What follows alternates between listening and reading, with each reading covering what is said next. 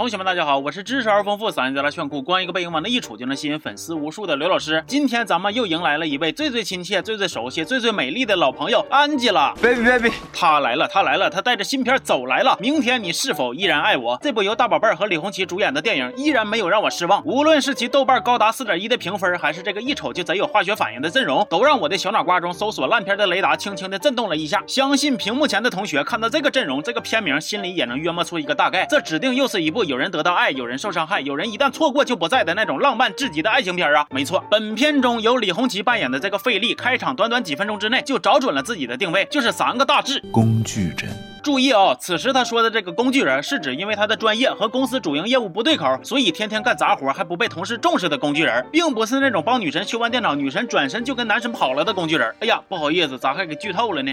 说这一天呢，咱们的天使大宝贝儿扮演的女神赵希曼就入职了费力他们公司。接下来就是经典费力给他修电脑，显摆自己挺行。经典全单位只有赵希曼记住了他的大名。经典费力从此不能自拔，对他一见钟情。经典对人家生活只关注不打扰，实现双赢。哎，这一套经典剧情下来，咱们的费力不但心灵找到了寄托，他在身份上也得到了升华。咔，从全公司使唤的工具人进化成女神独享的舔狗了。当然了，舔狗默默舔，距离很遥远。老总高富帅看着挺顺眼。哎，这赵希曼统统咕咕的跟公司老老总处对象了。不过咱说这个公司老总也不是啥好人，人家有家有娃，那这不就成出轨了吗？起初赵希曼不知道，后来知道了呢，老总又说自己感情破裂了，要离婚了。这一顿忽悠，把咱们的赵希曼忽悠的也是五迷三道，不知不觉就成为了人家家庭的第三者。瞅着没有，这狗血爱情片的经典元素快凑齐了：舔狗爱女神，女神爱男神，男神有家人，那还差啥呢？失忆呗。说他们公司组织去北欧，连出差带旅游，然后在此期间呢，赵希曼就发现公司老总其实并没有要和妻子离婚的意思。哎，这他就失恋了，别人都回国了。赵希曼没走，他心讲话了，他妈的烦死了，老娘要轻生啊！哎，我说老妹儿啊，咋这么想不开呢？听我一句劝，爱情没了可以重来，这生命没了可不能重开呀！不就是失恋吗？不至于，不至于，可别因为这种事儿轻生啊！你实在难受就发发微博，别做傻事儿啊！这费力一看，那我女神都这样了，我必须得有所行动啊！哎，他也没回国，还带着一帮救援队的人风风火火去营救赵希曼，你瞅瞅，到底还是占用公共资源了吧？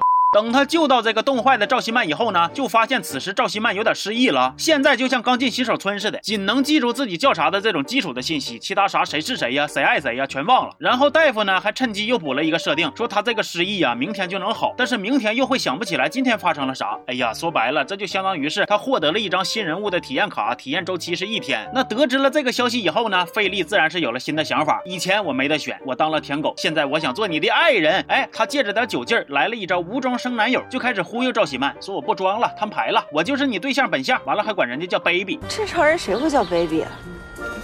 你呀、不过咱说呀，这舔狗终究还是舔狗啊。即使现在费力凭借小聪明让赵希曼相信了他俩是情侣，但是该走的流程还是要走。赵希曼就跟费力表示啊，说对于你是我对象这个事儿呢，曾经我没得选，现在我失忆了，咱俩能不能分开一天呢？我缓缓。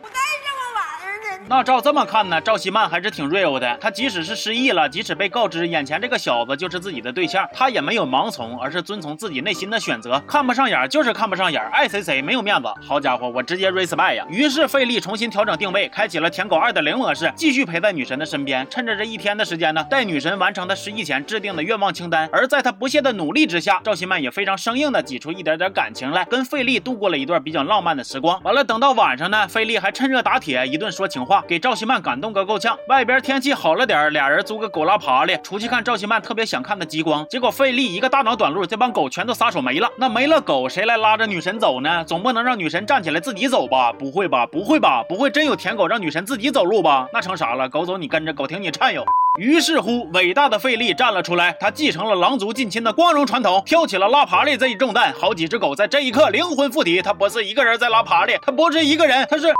之后呢，他为了让女神开心，还玩了一些像跳冰窟窿这类的狠活啊。俩人甚至还去找个地方像模像样的结了个婚。总之，他俩这一日情侣当的那真是盖了帽了，我的老 baby。然而，你以为故事讲到这儿就要迎来这个幸福美满的大结局了吗？看看片名，明天你是否依然爱我？这是个疑问句啊。说就在这一天即将结束的时候，费利这个老实人最终还是坦白了，说其实我不是你对象，我是舔狗。然后赵希曼就一点都不留情面的又给他撵走了。等赵希曼给他的正牌男友，也就是那个有家室的老总在一一打电话呢，发现老总那边说话也是驴唇不对马嘴啊。赵希曼又下楼一边用血消费力，一边让他解释到底是咋回事。行啊，姐呀，你真是拿舔狗不当人呐。那咱说这费力也是个老四的哥们了，越打他说的越欢。后来他嘁哩咔嚓把实情全说出来以后呢，还给赵希曼整感动了，俩人小嘴一亲，哎，又产生爱情了。咱也不知道就这一天的时间，俩人的感情咋就那么丰富，天天就知道爱来爱去的。你趁着放假睡个懒觉，他不香吗？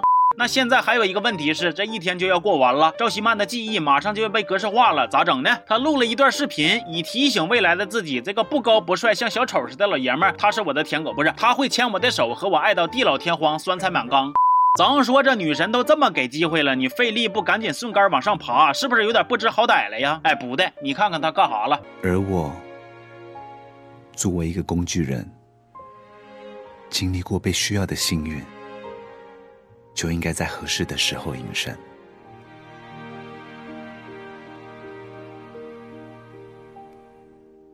这什么玩意儿啊！给你机会你也不中用啊？咋的呀？舔女神是出于爱意，删视频是保留尊严呗？那你要是这样，你真是爷们儿！爷们儿。等赵希曼第二天醒来，自然是裤腰带没眼儿，他记不住了，一脸懵逼。他回国以后呢，更是发现，哎呀，这公司的小伙伴费力咋还辞职了呢？他再一翻照片，发现自己似乎曾经和某人度过了非常快乐的一天。至于这个人是谁，他想没想起来，电影并没有明确的交代。电影的最后呢，就是赵希曼和费力同乘一架飞机，但是隔了好几排座，俩人一起在飞机上看到了赵希曼最爱的机。光全片结束，我一看，这莫非又是一个开放性的结局呀？这意思是经过这场感天动地的浪漫爱情片的洗礼之后，还想让观众把情绪打包带走，回去品品呗？哎，没有，人家是在铺垫彩蛋。彩蛋讲的是赵希曼去修手机，又碰到了搁这上班的费力，费力还帮他给手机给修好了。那他俩最后在没在一起呢？我只能用一句歌词来形容了。